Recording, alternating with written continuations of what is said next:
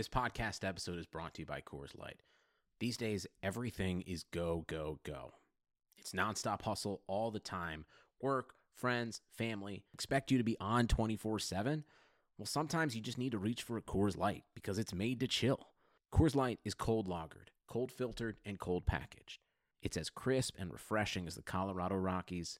It is literally made to chill. Coors Light is the one I choose when I need to unwind. So when you want to hit reset, reach for the beer that's made to chill. Get Coors Light in the new look delivered straight to your door with Drizzly or Instacart. Celebrate responsibly. Coors Brewing Company, Golden, Colorado. Baker Mayfield, undraftable, off my board. The Cleveland Browns select Baker Mayfield.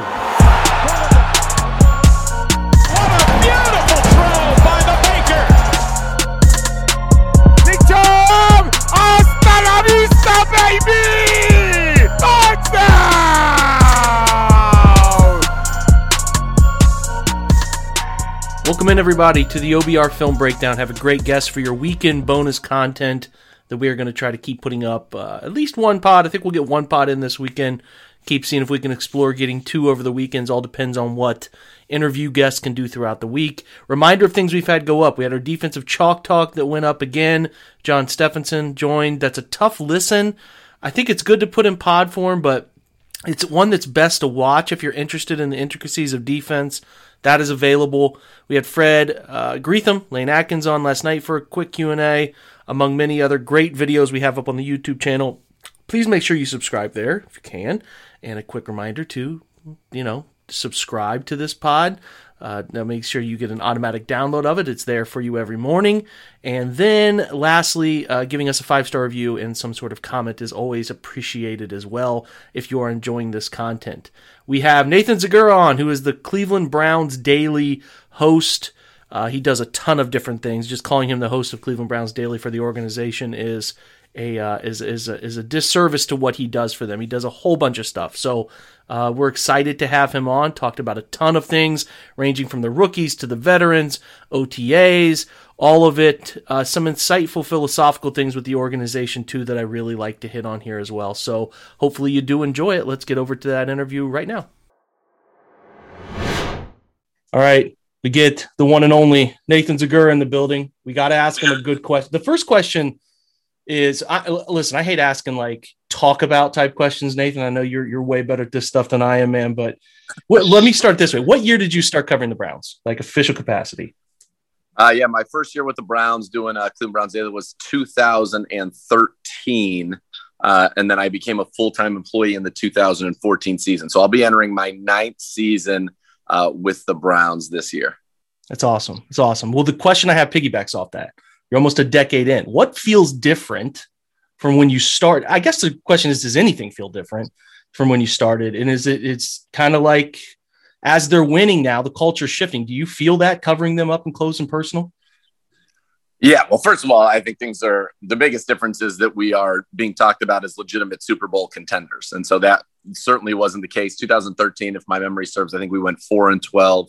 Uh, that was Rob Chudzinski's one year. Um, and then in 14, you felt like some of the things were being done and put in place. You know, Kyle was in the building. Um, and you had a lot, uh, some very smart people in terms of maybe kind of a little ahead of their time with the analytics and where it would ultimately get with the NFL. But the biggest difference, what I would say now, is a we're the contenders, and b it's pure harmony. It, it really is. It is pure football harmony in terms of the way that Andrew Berry views things, in the terms of the way that Kevin Stefanski views things, and I'd even add in Paul DePodesta, the chief strategy officer. Those three are so similar, not only in philosophy but in temperament, um, in intellect, in thoughtfulness. I always talk about the the three P's. I made them four P's now this year, uh, and that is that you know these are guys, all of them, who are who are prepared. They've got a plan. They've got a process to implement the plan, and then I would add they're incredibly poised. And, and I think that kind of steady stewardship and really having an idea. I can't tell you how many free agents I talked to. I'll give you a perfect example. Jadeveon Clowney's one of them who said, I just really liked the plan that they had for me and for the team. And so their ability to, you know, have the plan, communicate it, be unified in that approach, I think is a is a is a big change. And you know, as a Browns fan right now, you know that you know you've got a general manager and a coach and a, and a chief strategy officer who are constantly thinking about how can we be the best we are today while also being the best we will be tomorrow. You know, you have a coach who just won coach of the year in his first season, and the first thing he says is, "I need to get better.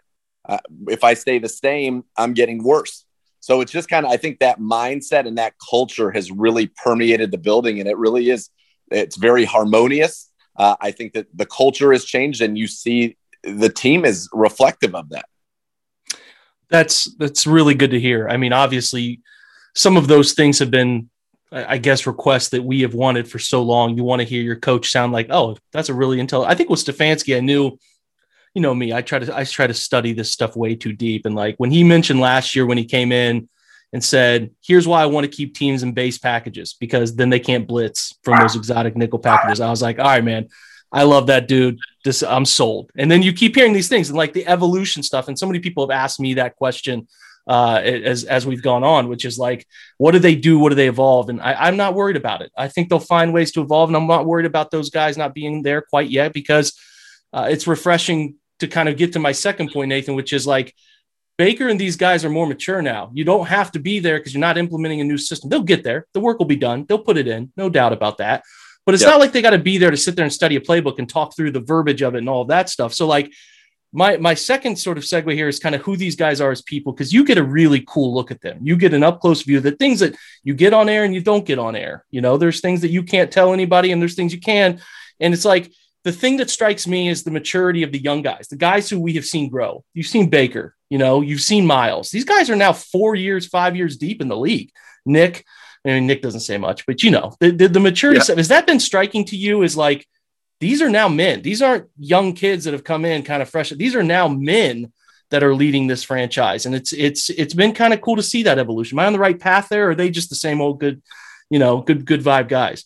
No, I think you are, and I think it's part of you know Stefanski and AB saying we want guys who are smart, tough, and accountable in the building, and they did a pretty good job of overhauling the roster to get it in that way. And I think if you were to ask, you know, probably Baker, the biggest difference between you know 2019 Baker and 2020 Baker is maybe just the, some of the direction and the culture that was set, and then his desire to, you know, put in the work. I mean, it, the transformation he made over the course of the 2020 season is is remarkable. And I remember talking to Alex Van Pelt, and he goes, he just he he will he takes coaching very well, and he is not afraid to put in the work to get better. And I think part of that is some uh, uh, there's a, a, maturation process that comes along with it. I also think they're very thoughtful in the guys that they choose to bring in. There'll be exceptions to every rule if somebody's talent is you know worth taking that gamble on. But you know, you just talk to a guy, for example, Anthony Walker Jr. It's very clear why they made him a Cleveland Brown. John Johnson III take away the fact that he's an incredible talent, one of the best safeties in the NFL. It's obvious why they chose to make him a Cleveland Brown. And even with the rookie class this year and last year, I would say it's obvious why they picked these guys to be Cleveland Browns. And so I think that's part of the culture. But yeah, I love seeing Miles out there at OTAs. You know, you kind of talked about the offense. We're running it back. I mean, you're bringing back everybody who was a contributor really on almost any level on your offense last year, and the entire coaching staff are back. Anthony Schwartz and his speed, and Odell, you know, after missing second half season, they'll be added back in.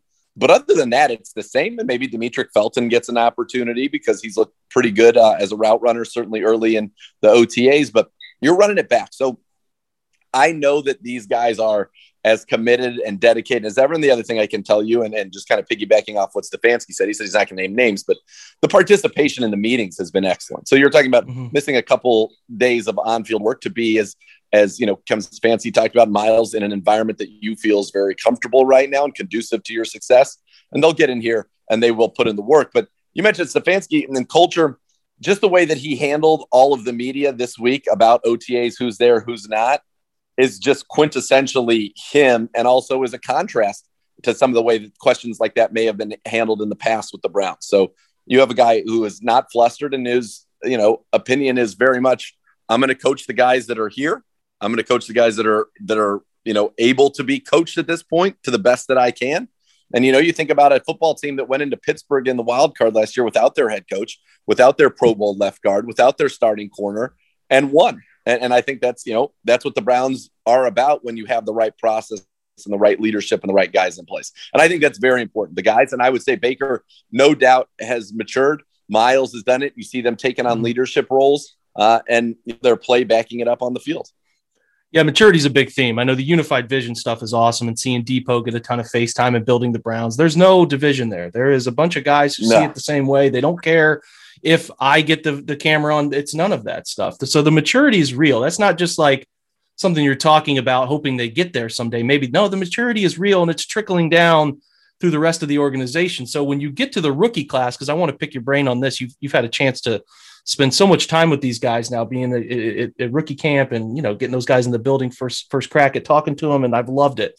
Is the, the beautiful part is they don't have to rely on these guys. Yeah, JOK, Newsome, they could have a role. It's very clear how they get on the football yep. field. But if they didn't for the first time in a long time, it's not the end of the world. It's it's crazy to think that it's not the end of the world, which is great. It's where we want to get to, but I feel like as we talk about Nathan, like the age guardrails, they like younger players. Obviously, they like certain athletic criterias they're they're gearing themselves for a maturity element too. And I, I, think that sticks to me as like the first two guys they selected, and even Anthony Schwartz, they struck me as like these guys are 21, but they're very mature. Like they they seem very well thought out. They, you know, especially JOK and Greg, who JOK comes in and well, he had a really great quote about everything being very clear to him when he went to the second round. Just the maturity around the conversation there and Greg's point about what he wore on his suit and his girlfriend and all of that stuff, man, is like, has that caught you by surprise too? Do you love that element of the whole thing so far? So yeah, and, it, it, it ties in in exactly what what you were saying, and you know, Paul DePodesta, one of the cool things he did for the employees of the organization uh, this year is during the draft when the Browns would be on the clock and were going to make their pick once they had decided who they were picking. He did a Zoom with the organization, kind of giving the thought process behind the pick, why, what they were thinking, what was, you know, what, what they liked about the player or the person, et cetera. And the maturity factor was clearly a big part of it. The intelligence factor, smart, tough, accountable, right? So I will say, I'll start with Newsome, a very talented guy, very confident guy. Um, definitely understands his role. And just I've interviewed him you know right after he was drafted. I interviewed him at rookie minicamp and then I interviewed him uh, recently. And we're gonna get a chance to talk to him again for the Browns live uh, meet the rookie special that we're doing. Um, and I've even seen an evolution in him in just that brief period of time. And he was coming from obviously very smart guy played at Northwestern. Um, and I think he's going to fit right into exactly what this defense is trying to do and for the rookies you know, you had a rookie minicamp with I think 18 guys there, or maybe 20 guys total. They were getting basically one-on-one coaching. Owusu Koramoah, once Fields got a little bit dinged up, you had he was working one-on-two with Tarver and Ben Bloom. So mm-hmm. they got this incredible coaching opportunity, and I think it really has benefited them. But when you talk, and Anthony Schwartz, they they repeatedly said was the most intelligent receiver they felt in this draft. Um, and they love obviously look the world class speed. You can't coach that. You can't teach that. It just is. And he's got it. And now he gets a chance to work with Chad O'Shea, who I think is one of the best receiver coaches in the NFL. So that'll be great. But the guy I really want to just kind of zero in on is Jeremiah Owusu Koramoah, who I find in my nine years now and, and being in a role where I've been fortunate enough to interview every rookie that we have had. Um, and we've had many, numerous impressive guys. Mm-hmm. He's the most mature, thoughtful, just impressive young man I've talked to with the Browns. And I mean that every rookie class. And that's not a knock on anybody else. That's just saying this guy is incredibly special to me. And just to give you a little example of that, I like to at the end of my interviews with guys, you know, because football, you're playing in the uniform. It's not like basketball where you can see their faces and really get a feel for their personalities. I usually like to ask in the interview with, you know, what's one thing you want Browns fans to know about you? So when they see you on the field, this is something that's in the back of their mind. And sometimes you get footballish answers, you know, I'm, I'm going to work hard. I'm going to give 100%. I'm going to do everything I can for the city, which are all great and, and certainly um, good things to know. But he had kind of covered all that in our interview. And so I said, take football out of it. And, you know, this is a young guy whose answer was the one thing I want people to know about me is that I'm constantly trying to to have a better understanding of the human condition. And so I study different cultures and different religions so that when I'm in, you know, a situation with somebody that maybe something I've learned will help me be able to understand where they're coming from in a situation that might be different than mine. And he kind of related that back to when he was a young guy in Virginia. You know, people would get the best kind of players in basketball and football would get kind of cherry picked around, and all of a sudden you'd be on a new team and have to adapt with new people and a lot of diversity and diverse experiences, diverse backgrounds. And so from that moment on, and he's always been a spiritual guy. His, you know, his mom was uh, retired sergeant in the Air Force, and so instilled a lot of discipline in him. But there's a lot of spirituality in his life, and so he's just kind of this, you know, deep guy. And I remember I said to him a time ago, I'm double your age and I don't even understand the human condition. Like I'm still working on this. Like yeah. th- that answer blew my mind. And I actually, after I interviewed him kind of draft night, you, you knew that he got it. I mean, he was already quoting the three pillars, smart, tough, and accountable. And Joe Thomas was really blown away by him. And then after that interview that I did with him around rookie minicamp, I remember I when I talked with uh, coach Tarver, who I, I, I really like and have, have gotten to know pretty well. And I said, man, this kid is just so impressive. And he said, yeah, he is really impressive. You know, football wise, that I love, he just wants to know everything and doesn't ever make the same mistake twice. And you love that. But just as a guy, I mean, he feels so much like a natural leader to me. Um, and Anthony Walker Jr. has that too, uh, who they signed the free agent from the Colts in that room. So that room, I think, is going to be a pretty special room actually with those two. But Owusu Koramoah has just been I mean, he really uh, to say that he blew my yeah. mind would be an understatement. Just incredibly impressive, mature, talented, obviously, uh, and I think he is going to be a fan favorite. And he already talks like Stefanski. I was asking him, you know, what's the nickname? I saw him tweeting about nicknames. What's the nickname? He goes, "Well, I, you know, we had some ideas thrown around the fans, threw some things around, but I, I'm not going to allow myself to have." a nickname until I've earned that with my level of play on the field. And, you know, just he's he it feels like he basically is Kevin Stefanski is like speaking through him uh, some of the mm-hmm. times, which is mm-hmm. just it's wild for a guy who's just new to the program. But you could tell it's just who he is, the way he was brought up, and the way he's kind of approached everything in his life. So I, I think you know you look at it, you know that were Newsome gone at 26, he was a guy that seriously would have been in the conversation for the Browns at 26, and now you get them both, and that feels pretty good. Yeah, you run into some of these people in your life, right, man? Who you who you like just step back and you got to say that guy thinks different and he's one yeah. of them. And he has a chance not every not every even the really good players in the NFL not all of them have a chance to be that type of, of leader that type of guy. And he has and the good thing is and you've mentioned it here Nathan is like he's surrounded by Anthony Walker who the guy received tribute videos for what he did for people from a, yeah. from a mental standpoint. Like and and then he says that JOK is like a Darius Leonard type of player today. So those are things you love to hear. And then John Johnson who will just rub off on him in the best way conceivable. So you're really excited about the blend of all of that coming together. And, and, um, you know, who, who knows what JOK becomes on the field, but from a person standpoint, that guy's got a lot going for him the rest of the way down the road. So pretty yeah, excited no about that. Um, well, I'll ask you a couple more things before we, before we close. You, I've had this theory, this running theory about how important 2019 was to this group because you know 2019 you were no you're no stranger to it. They were pretty hype man. Like people were picking them and, and it was no secret and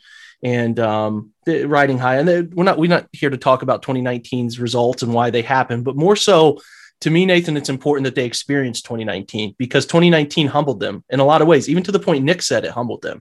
Uh, they they they truly were underdogs going into 2020 everybody kind of kept knocking them kicking them all that stuff. They come out they they surprised didn't surprise us but they surprised the national football audience how, how efficient they were, how many games they won.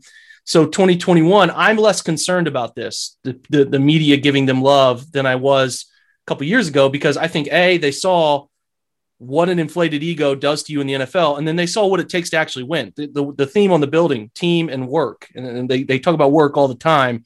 Yep. That's all they say. That's a unified thing. That's all they say. So like, I think that this is just my theory, and you can call me an idiot if you want to here, but I just think that 2019 is the most important season to 2021 success, which is weird because 2020 happened and they they found what it takes to win. But like the guys who were here, Baker, Denzel, Nick, Miles, those important keys to this engine experience that, right? And I think that's pretty important. And I'm sure we'll hear about that from them in the coming months, right?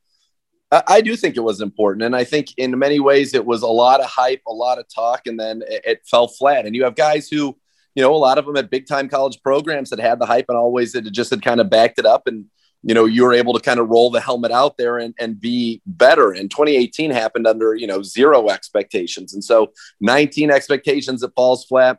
I think it kind of showed them, yeah, like you have to bring it every single week. And, and it's about not really even what happens on the Sundays. It's everything that leads up to the Sunday. It's the yeah. preparation, it's the work, it's the planning by the coaching staff and collaboration, oftentimes with the players, that allows them to have this success. And I think that left a bitter taste in obviously a lot of their mouths. And so 2020 comes, and you almost have the perfect coach for it because number one, he is he is going to he's all about the work. He said that from day one. It's the first word he ever showed the team. Number two, they know how meticulous and detail oriented he is in his preparation. And Joe Thomas told me something that really struck me. Players know right away. They know yeah. right away who is the real deal as a coach. And players also know that when they're getting great game plans and that they're being put in the best positions to succeed week in and week out, that if it doesn't work, it's on them. It's much easier when you know you're not getting a great game plan or, or defenses know what's coming or any of those situations be like, well, this isn't on me. I, I don't need, who cares? It's, it's, yeah. we're over, it's over before it started.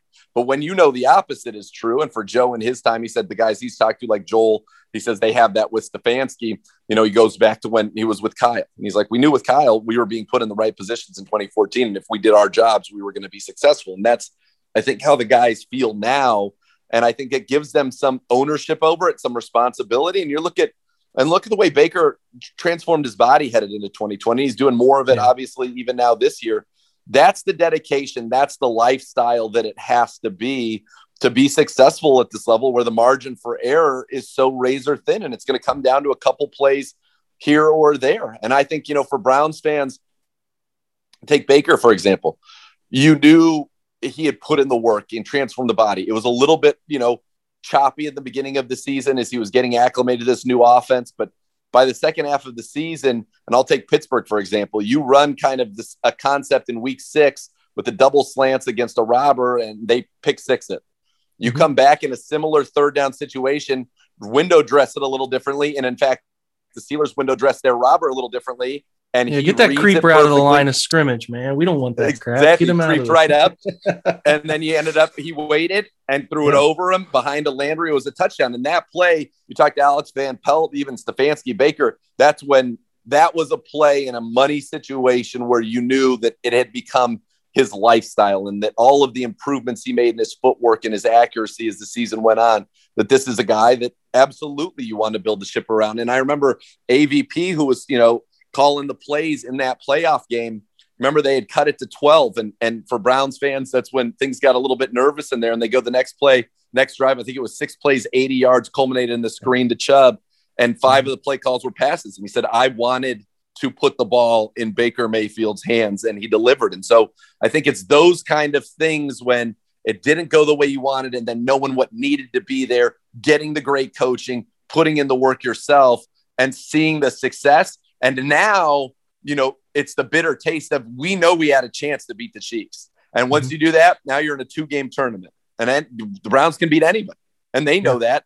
And now the roster is running back on offense. It's incredibly improved on defense. I mean, out of your right now, you think top 13, maybe nine are going to be new of your top. You can put together a legitimate nickel defense with guys who didn't play a snap for the Browns last year.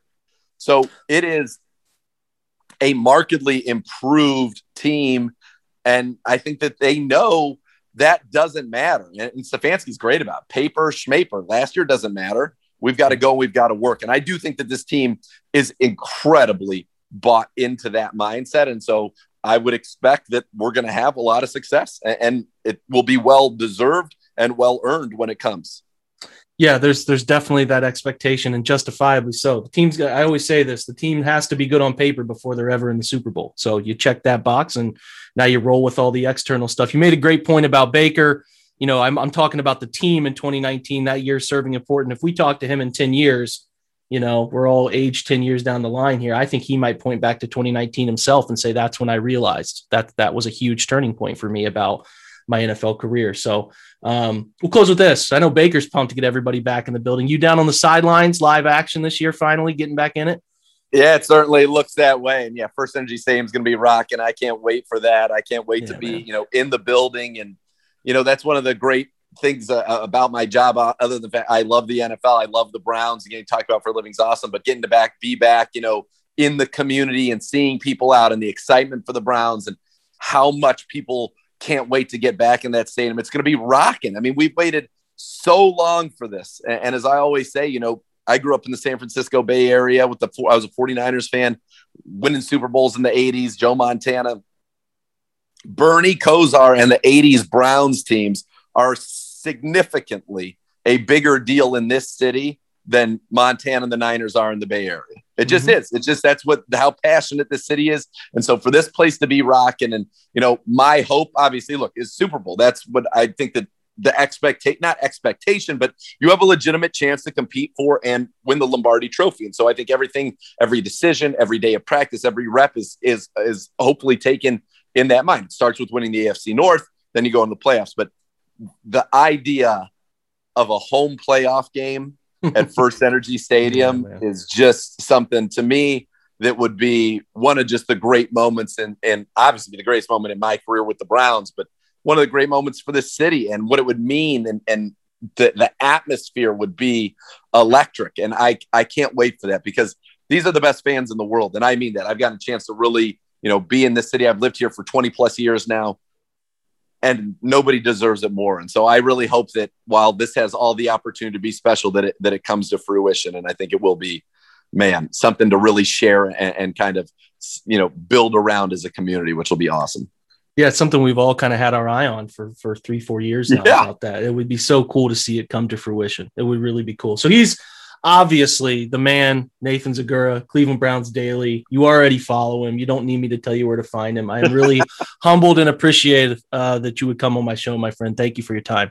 Well, my pleasure. It's always a pleasure when we have you on Browns Daily because you bring such great insight and you put in the work. You put in the tape study and break things down. And so it's always fun to get to talk to you as well. So appreciate it. All right. Thanks, Nathan. Okay, some minor housekeeping stuff to take note of. I believe this is going to be the end of uh, the YouTube live streams. So if you have been uh, catching those YouTube live streams, we are going to be doing some different things on the OBR, aim to get something up every single night. We are going to do. Uh, we have some things, some announcements coming, doing doing different things to get content up every night. But uh, this is going to be end of the OBR film breakdown, having a live show on YouTube. So if you're listening to this as a podcast anyway all the time, nothing changes. Uh, just wanted to inform folks uh, that maybe sometimes rely on the YouTube show. I will be on the OBR sh- doing a bunch of different things on the YouTube channel, but we're just going to keep this in audio form uh, of, of, of, entertainment here. So uh, make sure you, again, are subscribed to this so you know specifically when it goes live and you have a chance to, to always have that for your listening pleasure whenever you listen mornings, evenings, lunch, afternoon, whatever it is. Uh, just hopefully you're, you're able to find it and still listen to the, the bunch of different things we're going to talk about on, on the OBR Film Breakdown, the great guests we're going to have. So thanks for joining us. If you have any questions, comments, Twitter DMs are always open. You know that. Until we talk next time, have a great, great, great weekend and go Browns.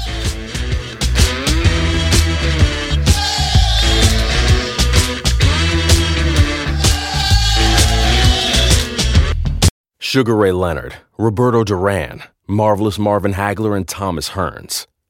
Legends, whose four way rivalry defined one of the greatest eras in boxing history. Relive their decade of dominance in the new Showtime sports documentary, The Kings a four part series premiering Sunday, June 6th, only on Showtime. I'm Mark Chapman. Welcome to the Planet Premier League podcast. Each week, Cesc Fabregas, Nedum Onuoha, and myself talk all things Premier League. As a player, you don't have time to talk. No. You don't have time to make a plan. You just need to deal with wave after wave after wave. We watched Coach Carter, and he said, "Oh, afterwards, the game's just about doing this for your teammates." And I remember looking around halfway through the film, and half the squad was asleep. Planet Premier League. Listen wherever you get your podcasts.